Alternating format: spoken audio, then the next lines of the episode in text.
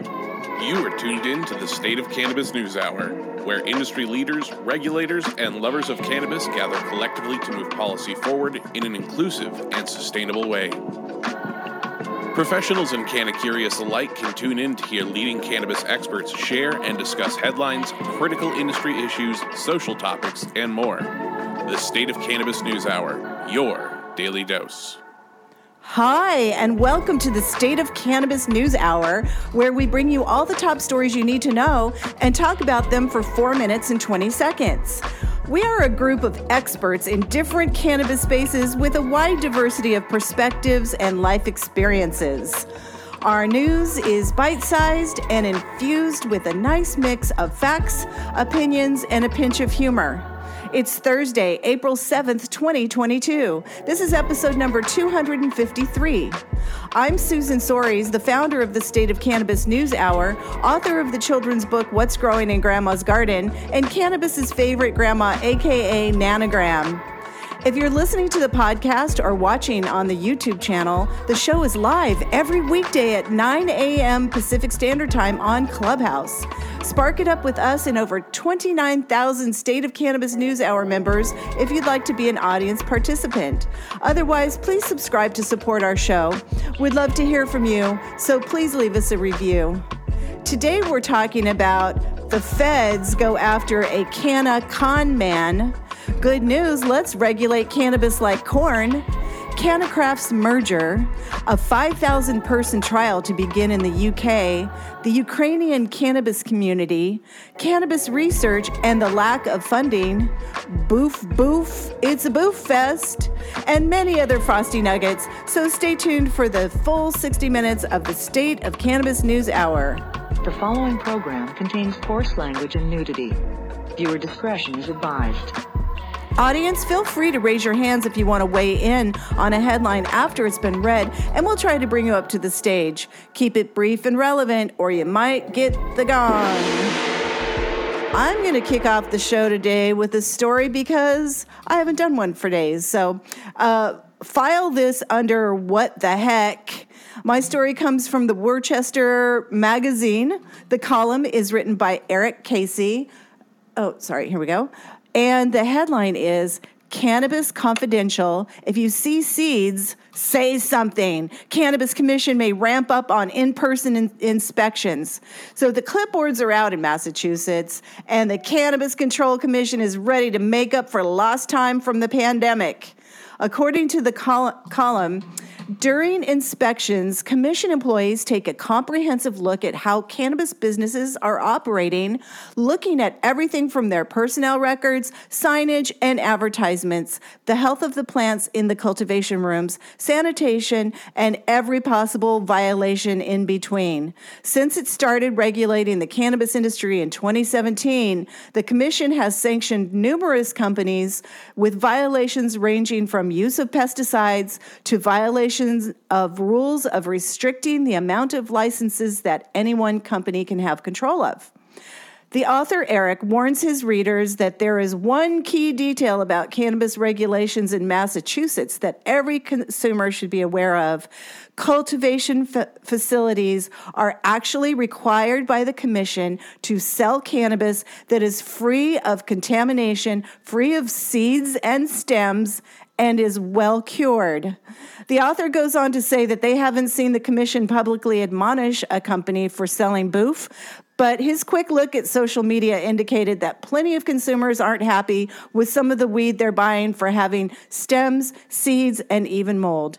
He leaves us with this thought If you see seeds, say something. Feel free to complain on social media. In fact, feel free to tag me in the post as well. But please make sure you also spend a few minutes to send a complaint to the Commission if regulations have been violated. This is particularly true for products purchased from well funded multi state companies who theoretically should have the financial and technical resources to ensure that every product that leaves their facility is of acceptable quality. If companies with market caps of billions of dollars are incapable of producing products that are at least of the same quality as the guy you used to buy from in the parking lot at Market Basket, something is seriously wrong. I love this article. It is so great. But also, I like finding seeds. I don't know about you guys. The booth. What? You said the booth. You should not. Booth? You Yeah, need you a should, booth should fest? not No. find any fucking seeds. I, But I fucking great, love this Are you story. kidding me? What the fuck, nanograms? No. I, I, No. I, I love this story, and I'm so excited that there's actually a regulator trying to regulate cannabis in the right way by eliminating the fucking booth zone. The, the, the seed police, we need that. They need to fund that shit with all this taxes that we're paying. Fuck yeah, Rico. The seed police. no, I mean, I, I Susan, I, I'll get What? you some seeds, man. Don't don't Thank get you. the don't get seeds from your cannabis. I'll get you some. Well, no, I mean, I, I got some cannabis from Flowkana uh, many years ago, and uh, there was some Boof. seeds in there, and I was like, no. Who's the farmer? Okay. Who's the farmer? Uh, I, can't, I don't remember. Call him out. Call him out. Oh no, you're trying to get me in trouble. No, it's not. Yeah, I'm with you, Susan. If you- you find a seed or two, that's a good thing, and especially from Flowkana, they were working with some legit folks, straight up. Straight booth. No. Thank you, Eric. Because we grow, we grow, kids. If you smoke, if you if you smoke weed and it has seeds, Nah, it, man, then, if you- you know, it, it, it, kill, it kills your sperm count. That's bro no, science. No, no, no. that's bro science, of course. I was I was a judge at this cup, and Ed Rosenthal was sitting next to me, and I was rolling up the joints, and uh, I was like, "Oh my God, there's a seed!" And Ed jumped across the sta- table and grabbed it from me. So Cool story, bro. you call a nanogram, bro? Everybody's a, Call me girl. Yeah, cool Call me girl, Jason. Yeah. Call me girl. Come on, girl. Get your shit together. You know we don't smoke You no bullshit booth? ass seeds. Booth? You're gonna need a booth fest? Yeah. All right. Booth fest. the booth. I love The this. booth. Stop the said booth? boofery. Booth? You're gonna need a booth fest? Oh, I love it. I love our audience. Um, okay, let's keep on moving. We've got a lot of news. Up next is Rico Lamitte. He likes to ask the tough questions that the mainstream media refuses to ask. The self proclaimed dopest dad alive is here to encourage other dope dads. Find him on TEDx or at one of his Canavision events, but always find him here every weekday as co producer of the State of Cannabis News Hour. What you got, Rico? Got some big news coming out of Santa Rosa today. Uh, Santa Rosa's CannaCraft merged with San Diego Cannabis Dispensary Chain. This is coming out of the North Bay Business Journal. So since 2014, CannaCraft's built a solid reputation as a large uh, Santa Rosa-based producer of topicals, vaping products, tinctures, and infused beverages. NorCal Giant confirmed Wednesday it plans to merge with SoCal dispensary chain March and Ash, um, and both will be operating under the umbrella company Groundwork Holding Incorporated, which will remain privately held. Merging with March and Ash provides them an opportunity to better solidify their market share in the Southern California market, um, where they've notably struggled to grow. Cannacraft's roots go back to legacy cultivation days in the 1980s. Co-founder Dennis Hunter uh, first taught himself how to grow cannabis in Mendocino, uh, Mendocino County. They also manage a farm uh, that ties company back to its founder's roots, culminating a product uh, designed to use sales uh, proceeds to help federal drug crime offenders. The brand Farmer and uh, Farmer and the Felon, earmarked to support Last Prisoner Project, whose team Hunter and Fussell were introduced to during a benefit party at Jim Belushi's house in Los Angeles. Within three months of hitting the cannabis dispensary shelves and making an online presence, Farmer and Felon took in a million dollars in gross revenue. March and Ash was founded in 2016, operates two dispensaries in downtown San Diego, another two in Chula Vista, Imperial Beach, and Imperial Valley. Uh, Hunter and co-founder Ned Fussell will continue to function as C- co-CEOs of Cannacraft. Um, and in a statement, Hunter said that they're confident that this merger uh, better positions them to ensure Californians have access to safe and affordable cannabis. Fussell chipped in saying that they're proud to have creative, uh, created innovative, brands and products over the years with deep roots in California uh, before calling March Nash a visionary part, uh, dispensary partner. Blake Marshland, um, CEO and founder of March Nash, called the merger a natural fit and said that uh, they've known Cannacraft team for some time and they share their values and vision uh, for the industry. Breton Peace, um, currently general counsel of March Nash, will become the CEO of Groundwork. Danielle uh, Delera, uh, Cannacraft CFO, will assume Breton's position, and a new board will be formed um, under the combined company. Company uh, spokesperson quoted in the article uh, cryptically saying uh, the merger agreement will be crafted for efficiency purposes, but no layoffs in, um, are on the horizon as a result. And uh, financial details and a closing date for the merger were not disclosed within uh, with the announcement. Uh, company officials were not available to comment on it either. Uh, I've known quite a few CannaCraft people uh, for years now, and hope the merger works out for them. But without specifics, uh, um, specific details, it's kind of hard to analyze everything. Uh, but I am happy that they uh, said they're staying private rather than going the public route, where we've seen a lot of people sell out, and um, a lot of the soul of the game, especially in Northern California, has seeped out of it. So I'm interested in hearing the rest of the team's thoughts on this one. This is Rico Lamitte, dopest dad on the street, reporting for Santa Cannabis News Hour. What y'all think? Hey, I'm really happy to hear that, uh, Rico, because Dennis and CannaCraft, that I mean, that's definitely an OG who hit it big. So I think it's a really smart tactical move because they were sort of locked up up there in NorCal, and with this jump down to San Diego, which is a really going to be a very hot market, I think it's a really smart move. And and CannaCraft has always been there, so I, I give them a thumbs up. And Dennis is a complete sweetheart. He's just an amazing individual. So congratulations to the CannaCraft team. Yeah, they got good. They got good people on their team, and they've, I know they've always struggled to make it uh, down south, down here. Um, and uh, just like you said, Eric, man, um, I think the timing is right. San Diego is is on the rise right now, and a lot of stuff is starting to happen down there. So uh, I think the timing is good for them, and I wish them the best of luck. Yeah, I, I do find it kind of interesting how um, within this merger, each company is still kind of kind of keeping its own separate, I, unique identity by having the same people run each different thing, even though they're merging as one company. Laura, did you want to weigh in? I keep seeing you on mic. no, no, I was just going to say, I think this is fantastic, and I think we're going to be seeing a lot more of these you know taking place in California as people try to vertically integrate and expand business lines um, within an existing footprint to you know try to make sure that they can stay alive, make ends meet. Right, and and, yeah. and I hope I hope we see I hope we see a lot more of this rather than having a lot of outsiders come in, scoop yeah. shit up, and and, and they don't make any effort to to get to know or get to uh, create or collaborate with people that are already doing shit on the ground. Right, right. hundred hundred percent, and congratulations to Dennis and Ned. This is this is going to be great, and I look forward to seeing the success of this group. I heard that they could use a few more women on the team. Just saying. I mean, they have tons of women on the team, Susan.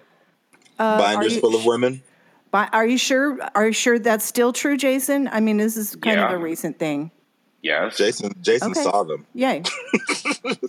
the binders. I was, I, I, was, I, I, was just with them at the at the at the Emerald Cup judges uh, uh, party. You know what I mean? And I, I saw I saw Dennis. Dennis had uh, Dennis had his wife with him. And Ned was there. And like it was a good time. I there's mean, three other. There's, there's, you just listed one woman.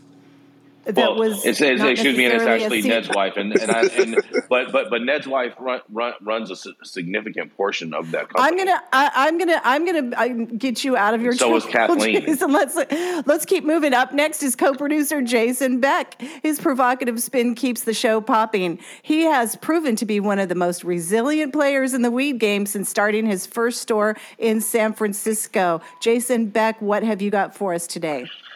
Oh, yeah. Good morning, Susan, and happy Thursday, everybody. Today, my story comes out of the DOJ, and it's not about Hunter Biden's laptop, but I wish it was. Where today, my story is all about a Calabasas man who allegedly scammed investors out of at least $28 million they thought would fund cannabis vaping businesses.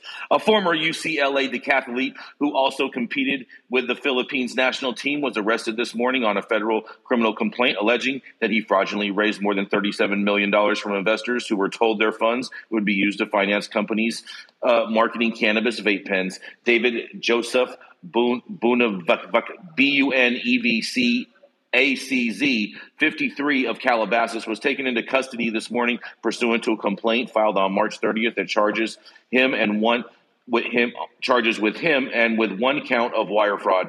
Benavid, I'm just going to call him Benavidez, uh, is expected to make his initial appearance this afternoon in United States District Court in Los Angeles. And according to an affidavit filed with the complaint, uh, where's this guy's name? Benavidez, uh, falsely told at least one investor he had long-standing relationship with a Chinese manufacturer of disposable vape pens that he had obtained raw pesticide-free oil that was sent to a lab that infuses these flavors into the oil with our proprietary custom process that renders the vape flavoring smooth and discreet, the complaint alleges. Uh, Benavidez allegedly also provided investors with forged documents such as bank statements, invoices, and purchase purchase orders to support his claims of the business's success and the need for investor funds.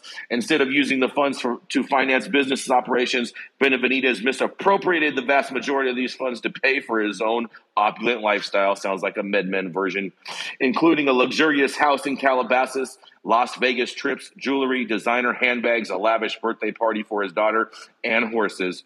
According to the affidavit, Benavidez allegedly spent $8,143,500 at casinos, paid $218,700 at to an event planner in connection with a birthday party for his daughter and bought a horse for $330,000. Some investor funds were allegedly used to repay earlier investors in a manner consistent with a Ponzi scheme, and Benavidez took efforts to conceal negative information from investors, such as his 2017 felony conviction for the unlawful sale of securities, according to an affidavit. After one investor uncovered a civil lawsuit against Benavidez, Benavidez allegedly emailed the counterfeit version of the settlement agreement to falsely make it appear that he had been paid $325,000 as part of a settlement. In reality, it was Benavidez who had agreed to pay the $325,000 to settle the claim. Investigators believe that Benavidez caused his victims to suffer losses of at least two, 20, $28.4 million and possibly as much as $35 million. The investigation in this matter is ongoing.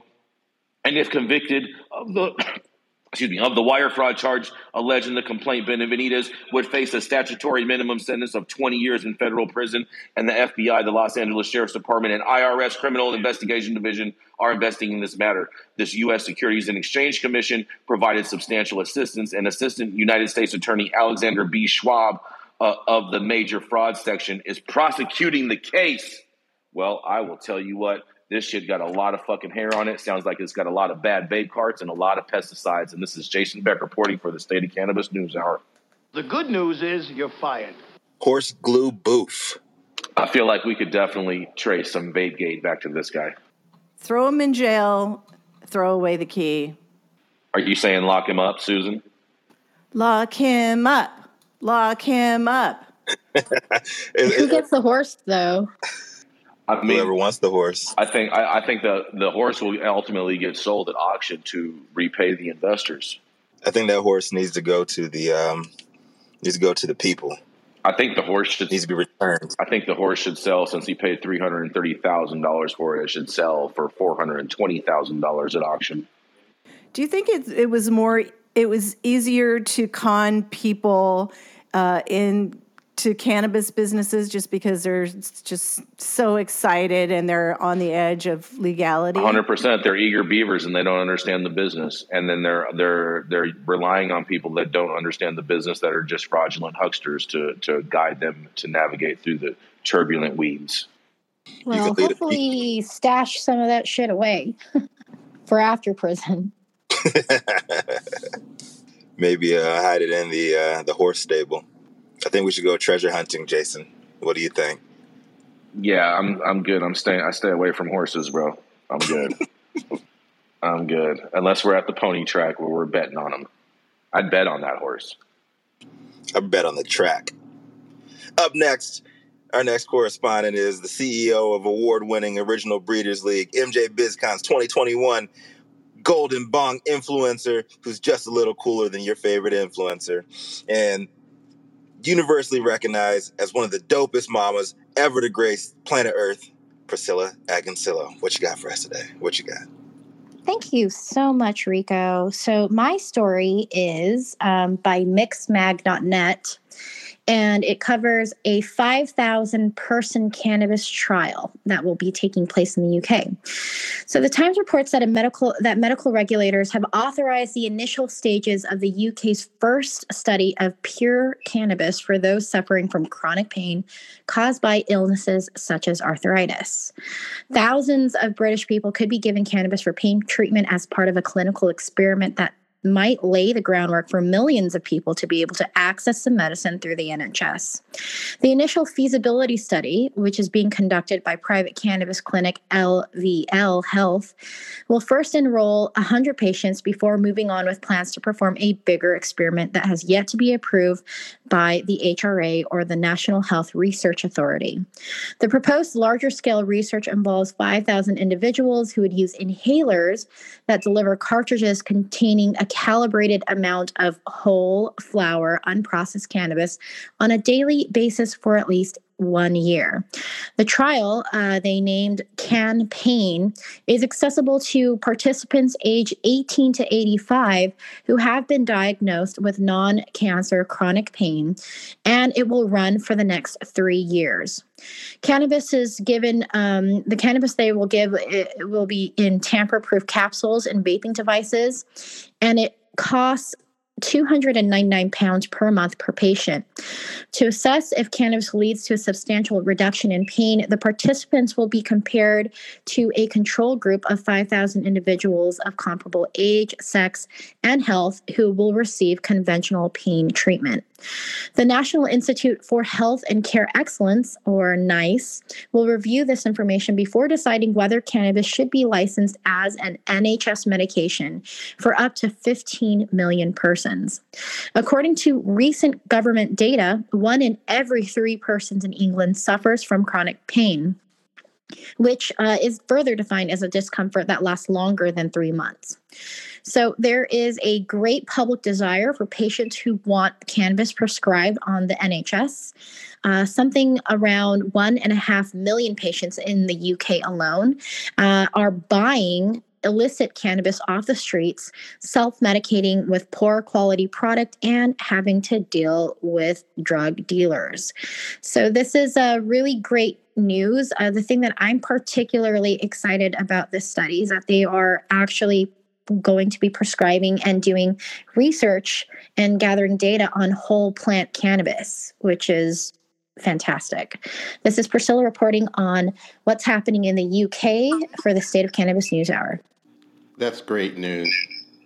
Finally, somebody's doing research, uh, and ha- of course it's outside the U.S., but it's great news that they're actually doing research on inhaled cannabis flower.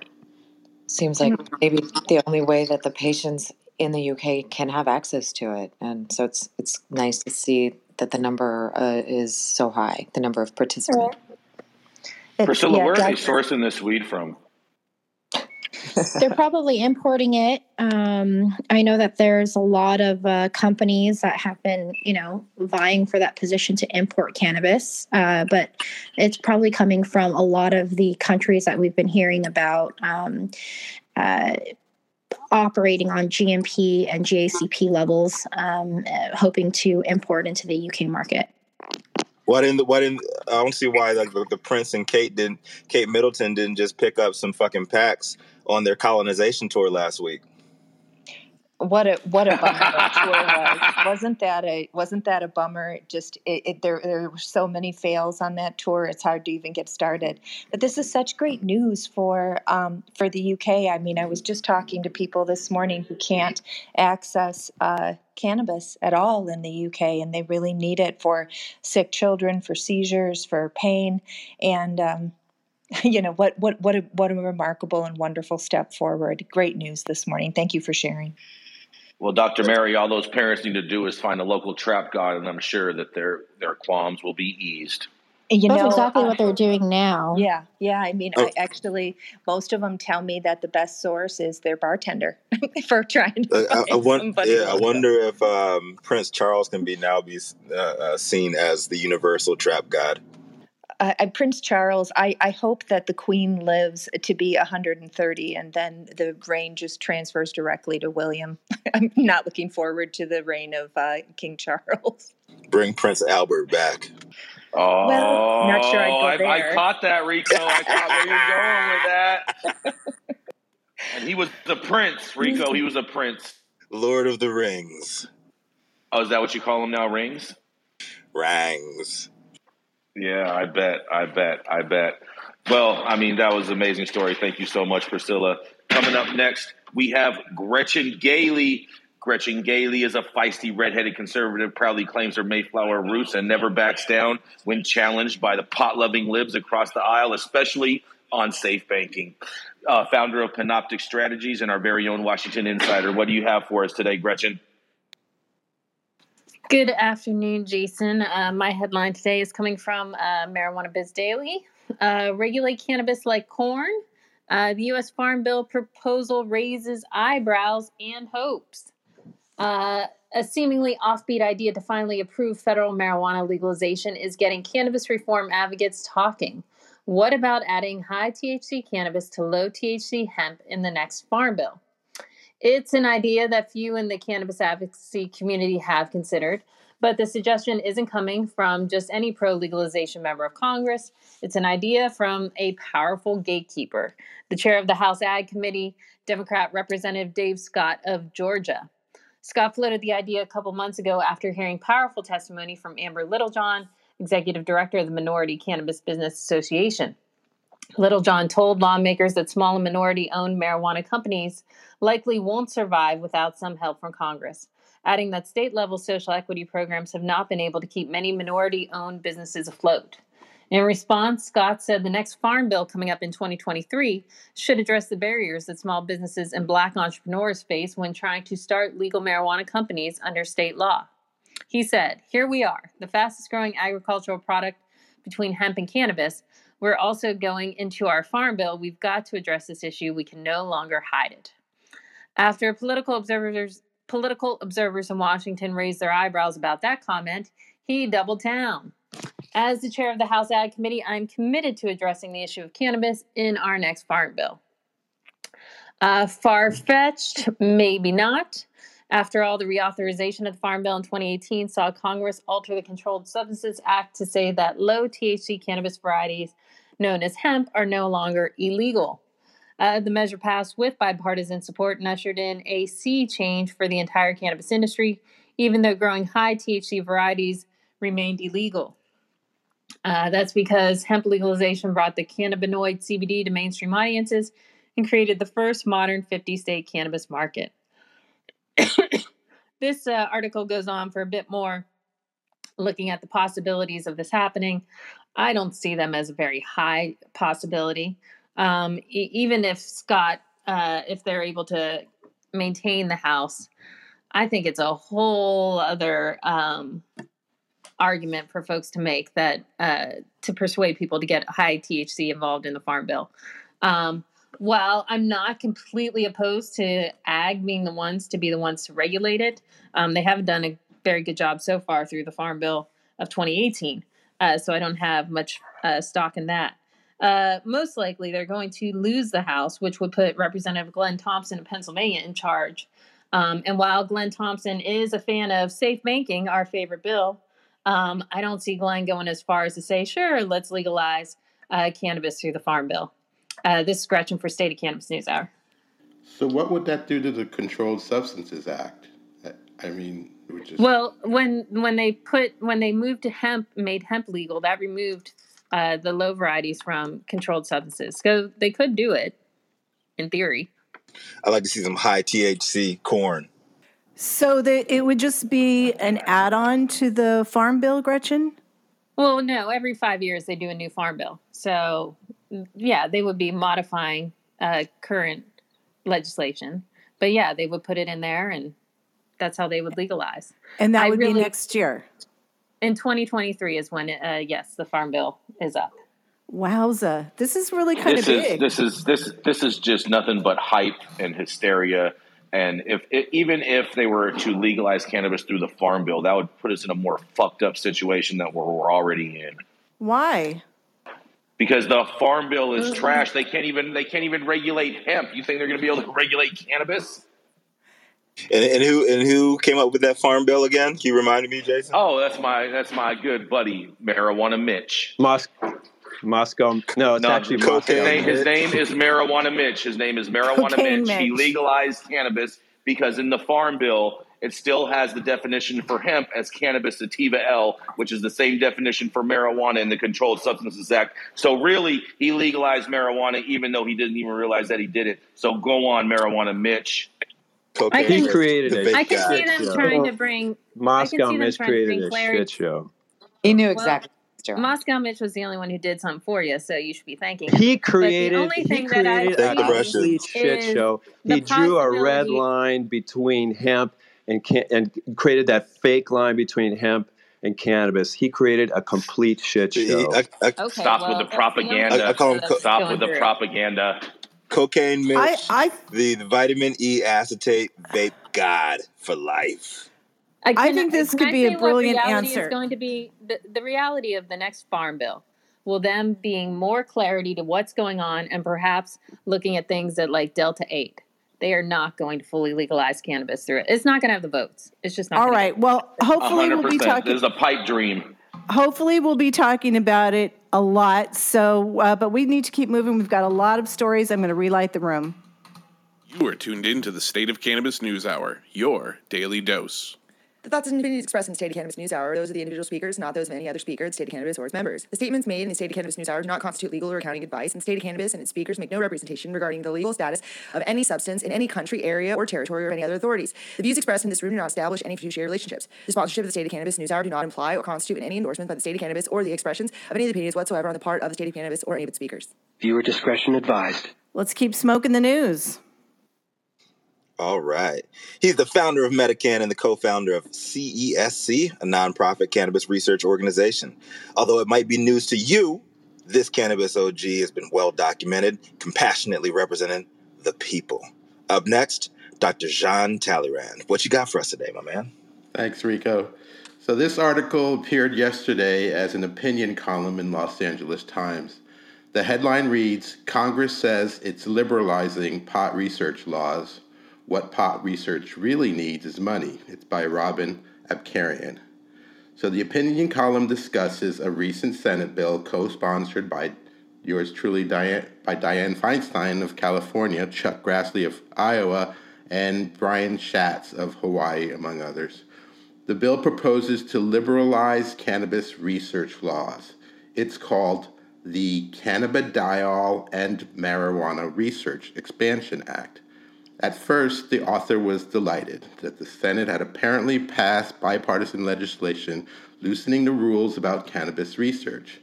After interviewing others and hearing their reactions to the bill, she gained a different perspective. The issue starts with the title. It's confusing. After reading it, I thought Senator Feinstein had gotten a contact high from the blunt recently smoked in her office by legislative aide Jamarcus Purley. Why cannabidiol and marijuana? Let's set the record straight. Cannabidiol is in marijuana. Why define it separately?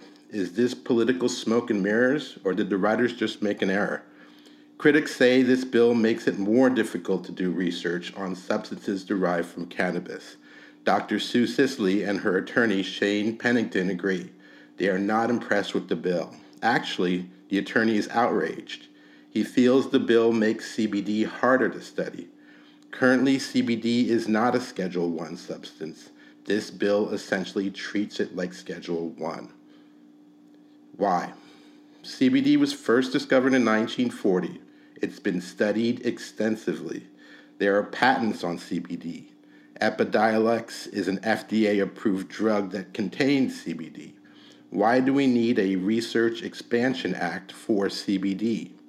Why is the Senate making access to CBD more restrictive? Another curious fact this bill defines CBD as derived from plants with high THC or synthetic CBD. So, this bill doesn't seem to liberalize anything. It continues to require DEA license to grow cannabis for research. Dr. Sisley and her attorney note that the DEA can still block research by not approving these research licenses. Co sponsors are using different rhetoric. Our bill will remove excessive barriers that make it difficult for researchers to study the effectiveness and safety of marijuana and hopefully give patients more treatment options, says Senator Schatz. Senator Grassley says this bill will empower the FDA to analyze CBD and medical marijuana products in a safe and responsible way so that the American public can decide whether to utilize them in the future based on sound scientific data. It all smells like pharma to me. The author goes on to suggest that cannabis research needs money, not more legislation. Although I'll take the money, personally, I think research needs a paradigm shift. What do you think? This is Dr. Jean Talleyrand for the State of Cannabis News Hour.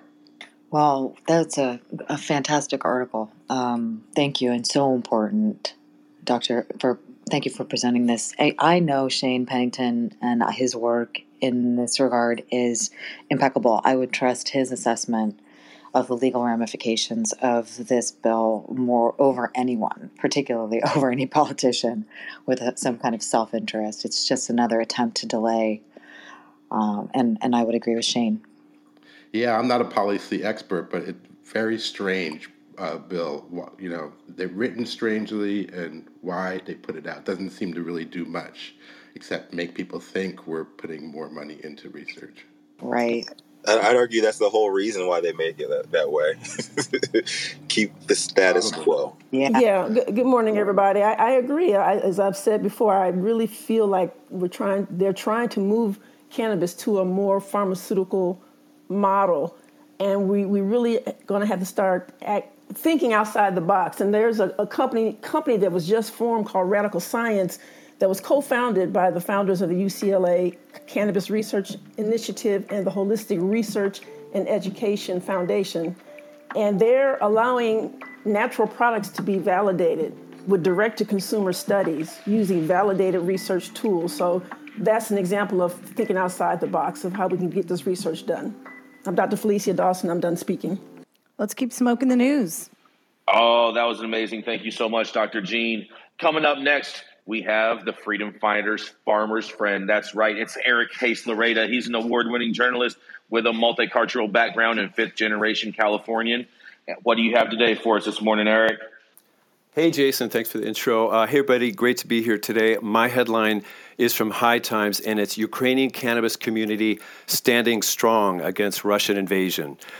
Uh, so we've all seen the headlines and seen the horrible pictures, but I don't think we've heard about what's going on with the cannabis community there. So I'm going to dive right into this. With the Russian invasion of Ukraine now in its second month, the Ukrainian people have again shown their determination to keep their nation free and independent country.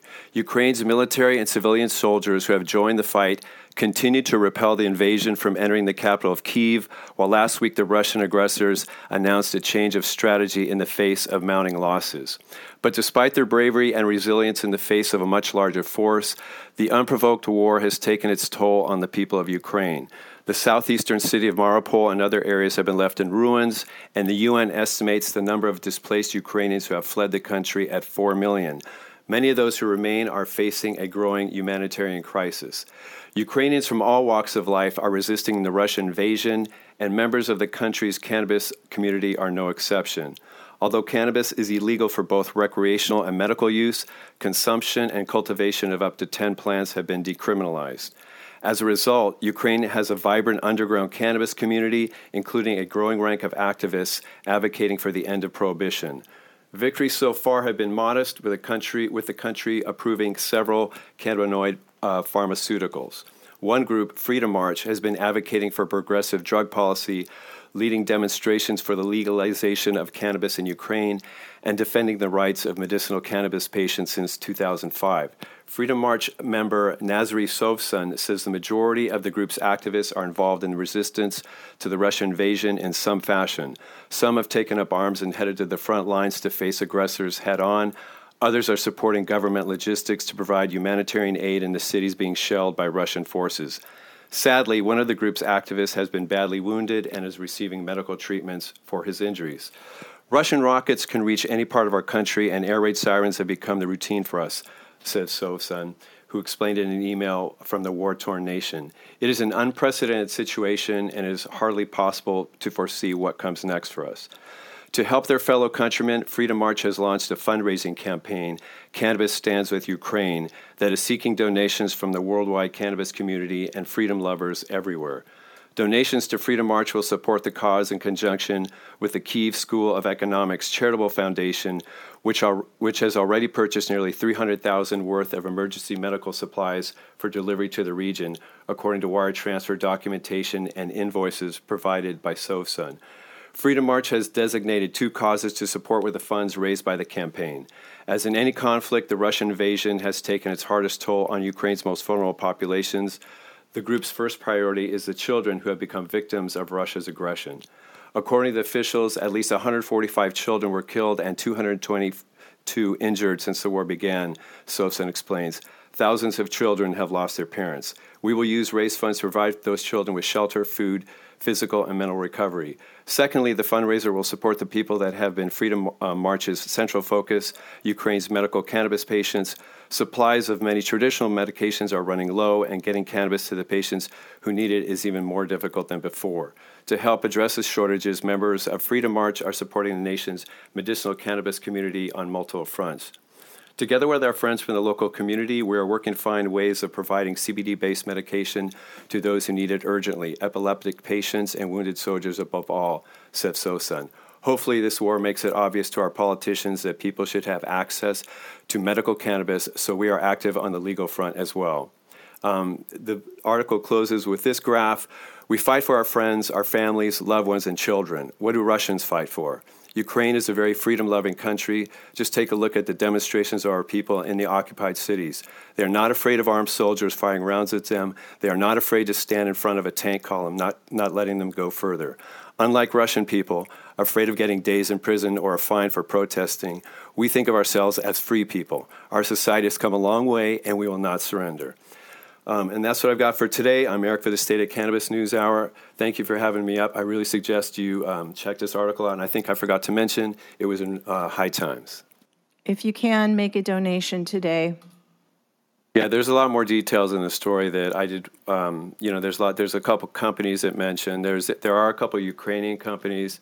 Uh, they have to operate a lot offshore because um, it's still not legal in, in Ukraine, but um, very worthy cause, and these people are um, doing some really great work there.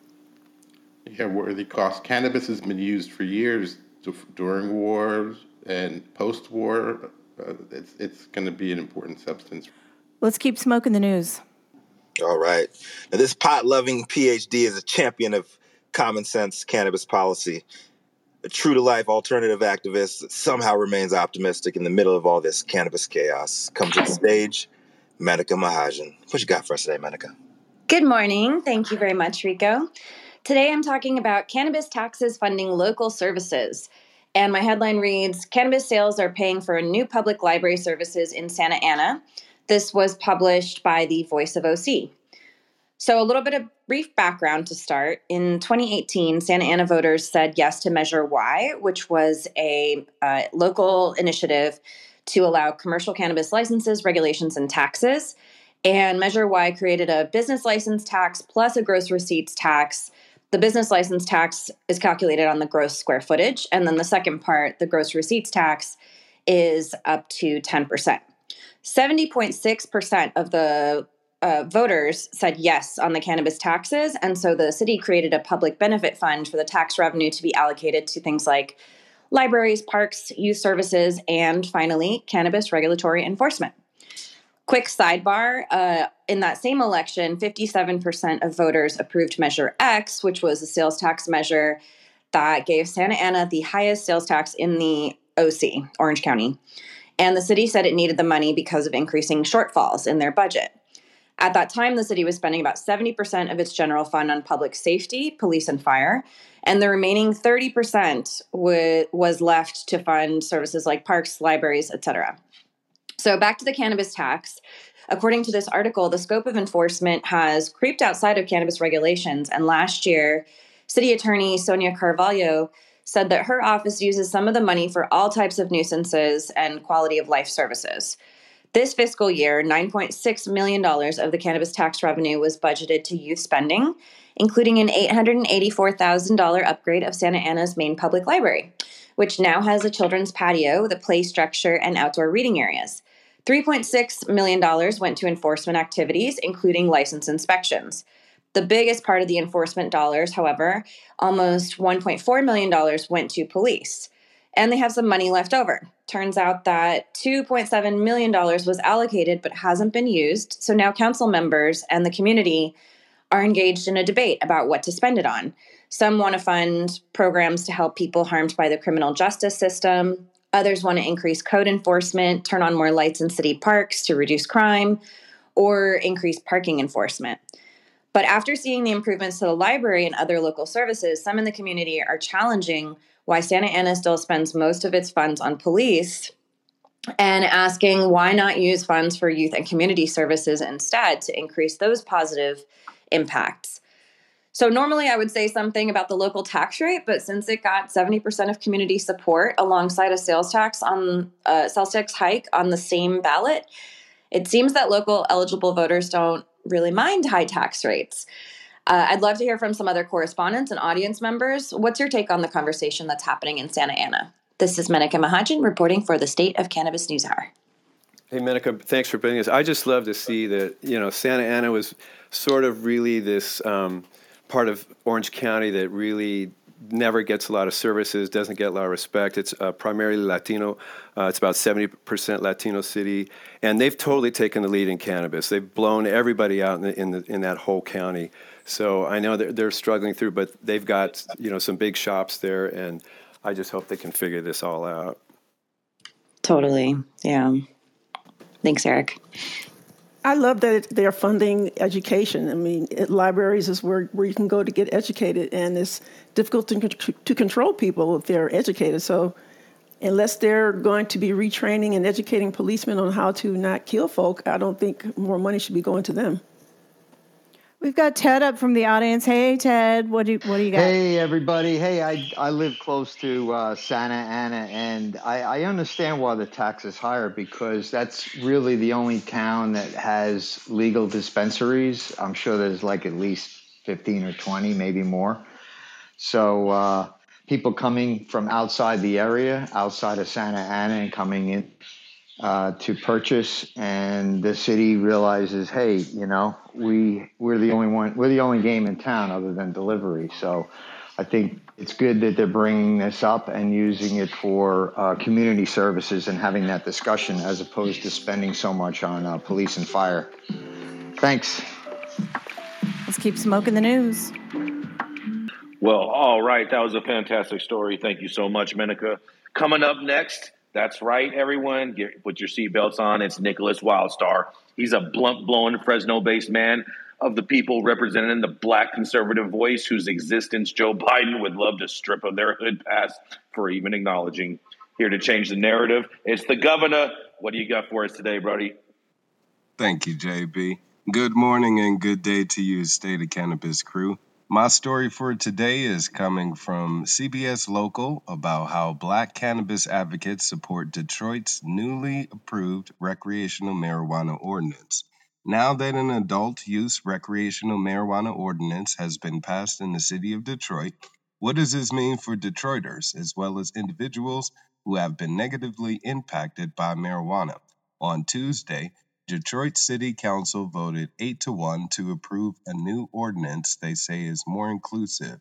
This is a historic move that's been the, in years in the making, excuse me, approving an ordinance that would not only allow adult recreational marijuana use, but gives Detroiters the opportunity to be a part of the cannabis industry is critical, says Detroit City Council President Pro Tem James Tate.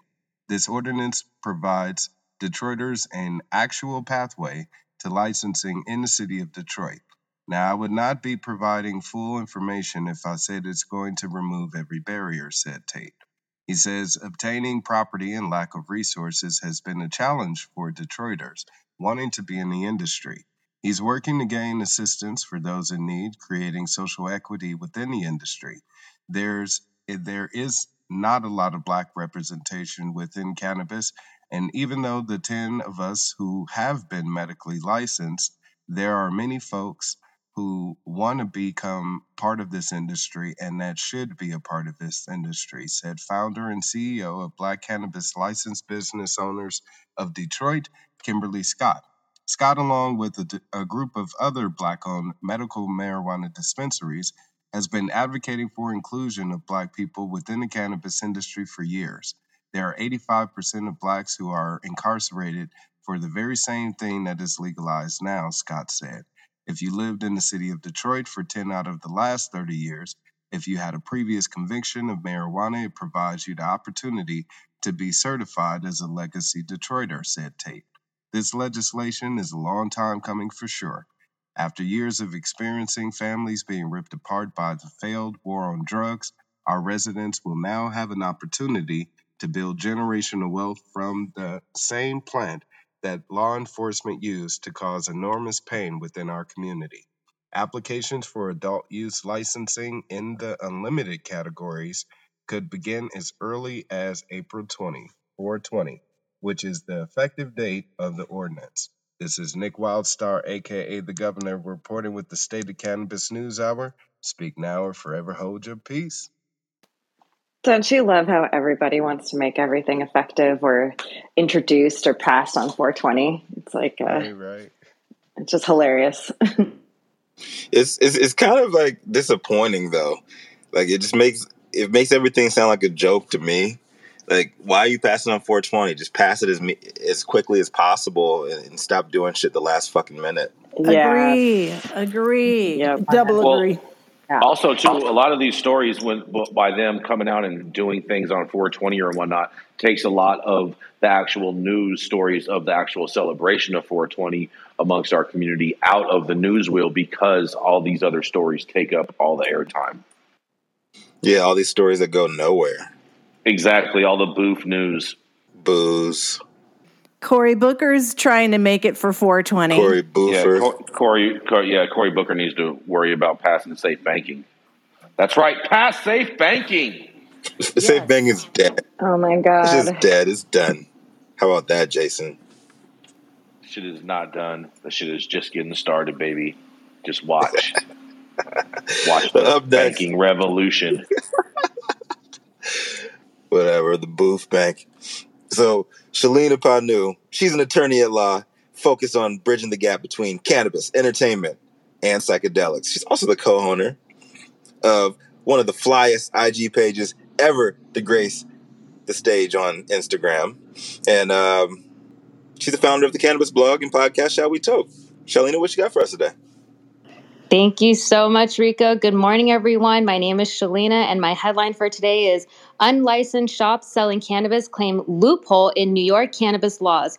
New York Post stated in two separate articles, one yesterday and another back in February, detailing how unlicensed shops in New York are claiming they found a loophole in the regulations, allowing them to sell cannabis before legal sales have begun, which is scheduled for later this year.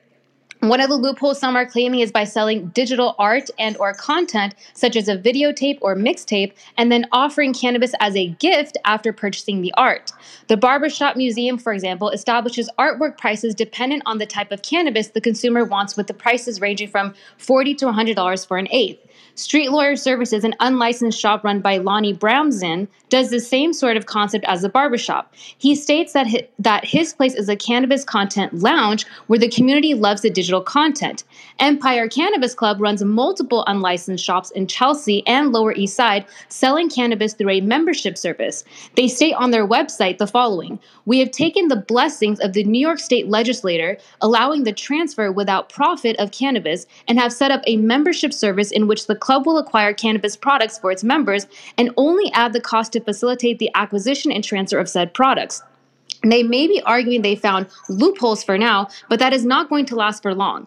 Aside from just violating state law, they could also be violating federal law because most of the cannabis that is being sold in the stores isn't even grown in New York. Since state lines are being crossed to bring in the cannabis, the feds would have authority under the U.S. Commerce Clause. Another interesting note is that once legal shops are allowed to open in New York, they may only sell cannabis that is grown within their state borders. According to experts, unlicensed shops may even be even, may have even bigger issues because those who are trying to find these loopholes will likely ruin their chances of getting licensed and get shut down for trying to run a quick one on the government. The Office of Cannabis Management in New York has stated clearly that legal shops have not yet opened and that these unlicensed shops are illegal. More than 50 cease and desist letters have been sent out uh, by this office t- uh, to these shops warning them that any unlicensed sale of cannabis is illegal and that failure to seize the activity puts your, abi- your ability to obtain a license in the legal cannabis market at substantial risk. Some shops are claiming that they have a temporary license and didn't know about this situation, while others, like Street Lawyer Services, state that they pay their taxes, have security, as well as a business license. What are your thoughts on these shops finding loopholes? My name is Shlyn, and I'm reporting for the State of Cannabis News Hour. Find your loopholes. Do it. That's my thought. Life is a loophole. Exploit all loopholes always. All right, let's move on to Laura's story. All right. All right, here we go. Coming up, it's Lara DeCaro. This badass canna mom is the co-founder of the International Cannabis Bar Association, current chair of the Bar Association of San Francisco Cannabis Law Section, and founder of San Francisco Equity Applicant Pro Bono Legal Project, and the organic source of the silkiest, smoothest vocal cords in the Western Hemisphere. What take us home, Laura? All right, all right. Thank you so much for that intro, Jason. Uh, today, I have takeaways from our conversation on ESG risks, risks in cannabis. This is actually a recap of a podcast entitled Insuring Cannabis, which can be found in the Insurance Journal. The article is written by Don Jergler. I might have slaughtered that. Sorry, Don. Uh, so it starts off really the concept of ESG, which is environmental, social, and governance, or the concept of being environmentally friendly and socially conscious in the corporate cannabis world, is of particular importance, according to the author, considering the ranks of the younger generations that comprise many of the ranks of consumers also finally attuned to these concepts.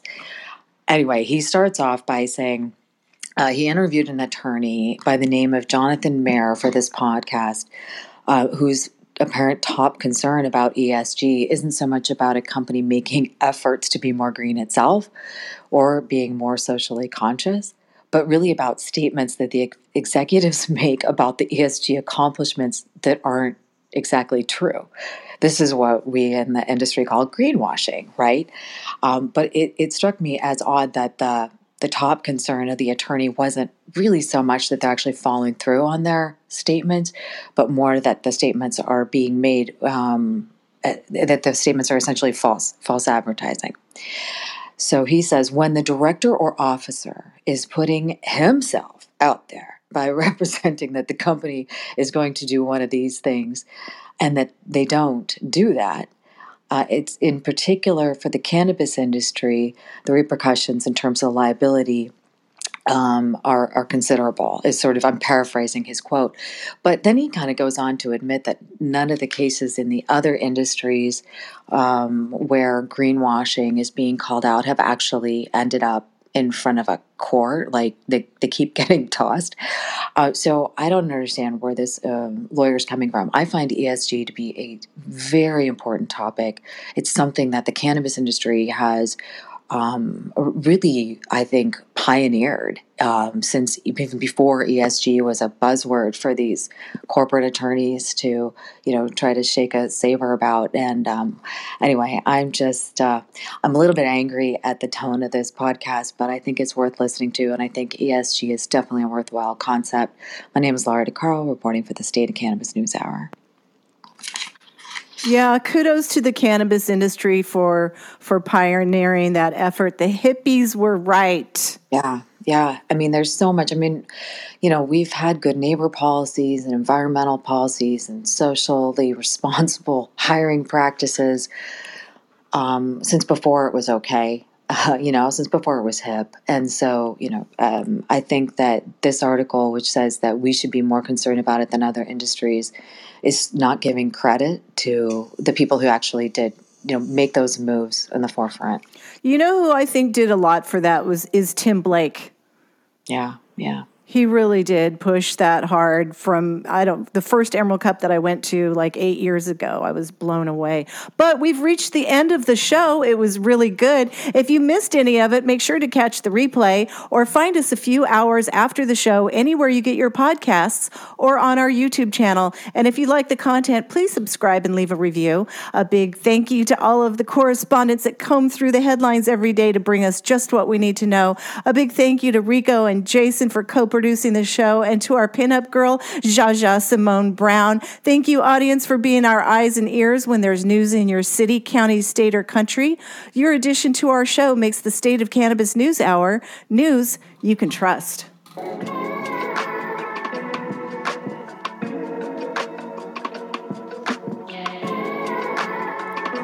You've been tuned in to the State of Cannabis News Hour, where we collectively move policy forward in an inclusive and sustainable way. Start your morning on a high note and join us every weekday at 9 a.m. Pacific Time for the State of Cannabis News Hour, your daily dose. Say goodbye, Rico. Nah, great bye.